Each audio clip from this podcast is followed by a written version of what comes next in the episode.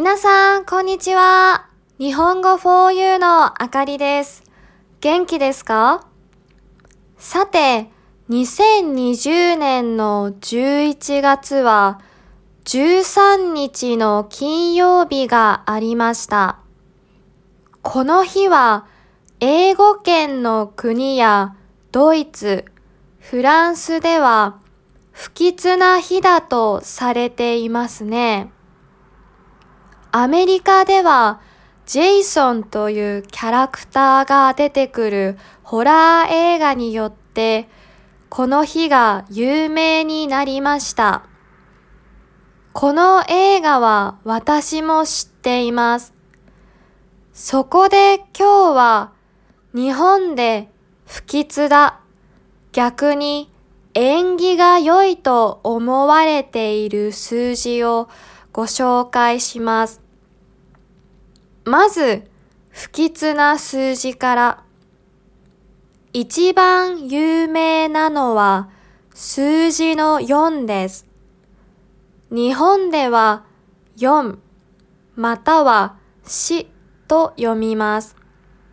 この死という読み方が死ぬという言葉を連想させるので不吉だと言われるようになりました。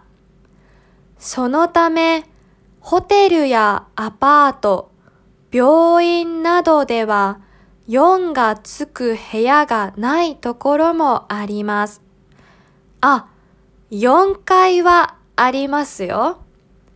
ややこしくなってしまいますから。では、縁起が良いのはどんな数字だと思いますか？正解は8です。他にもラッキーセブンなどがありますが、日本で昔から縁起が良いとされているのは8なんです。なぜかというと、漢字に理由があります。漢字の8は扇のように下が広がっている形をしていますね。これを日本では末広がりと言って先が広がっていくことから将来未来の展望が開けていくと考えられているんです。だから受験番号や宝くじに8が入っていると、お、ついてると気分が上がります。皆さんの国のラッキーナンバーや不吉な数字は何ですか？自分だけのラッキーナンバーがある人は、それもぜひ教えてください。There was a Friday, the 13th in November 2020. When the 13th of a month falls on a Friday, it is considered to be an ominous day in Germany, France, English speaking, and perhaps other countries. In the US, for example, this belief has been popularized through fictional characters such as Jason Voorhees, whom I am also familiar with. So today I would like to introduce lucky and unlucky numbers in Japan. First, I introduce one of the ominous numbers. The most infamous one is the number 4. In Japan, it is read as yon or shi. The reading of shi reminds of the word shinu, which means to die in Japanese, and so the number 4 has come to be known as an ominous number. For that reason, in some hotels, apartments, and hospitals, they don't have rooms with the number 4. But of course, there would be a fourth floor, otherwise, it could become confusing. Then, what number is considered to be a good omen in Japan? The answer is 8.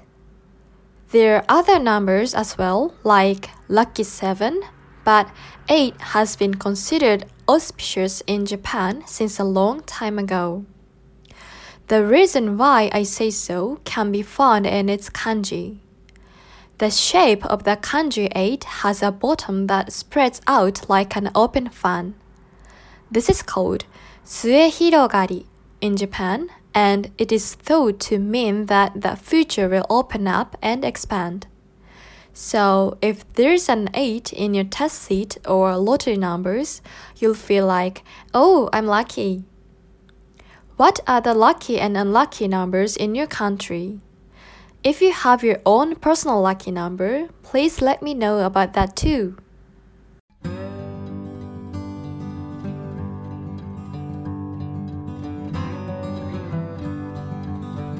これは日本語を勉強する人のためのポッドキャストです。はじめに日本語で話した後、英語で同じことを話します。もし日本語がよくわからなかったら巻き戻してもう一度聞いてみてください。日本語と英語のスクリプトをウェブサイトに書いたので確認したい人は日本語 4u.com を見てくださいね。日本語 4u ではより面白いコンテンツや質の高いビデオのために寄付をお願いしています皆さんからいただいた寄付はコンテンツ作りの設備の向上や動画作成のために使われますこのポッドキャストが面白いと思う人は日本語 4u.com から寄付をお願いします。最後までご視聴ありがとうございました。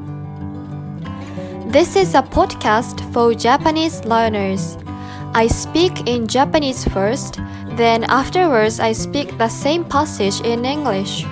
If you don't understand the Japanese well, please rewind and play it again. I posted a Japanese and English script on my website, so please go to nihongo4u.com if you want to check it. I have received messages from listeners asking how they can support my efforts to produce this podcast. Actually, I'm already grateful that you listen to my podcast. But if you'd like to do something more, feel free to make a small donation on my website at nihongo4u.com. I am saving money to buy better equipment to produce more interesting content and higher quality videos. Your contribution will be very helpful to this effort. Thank you very much for listening.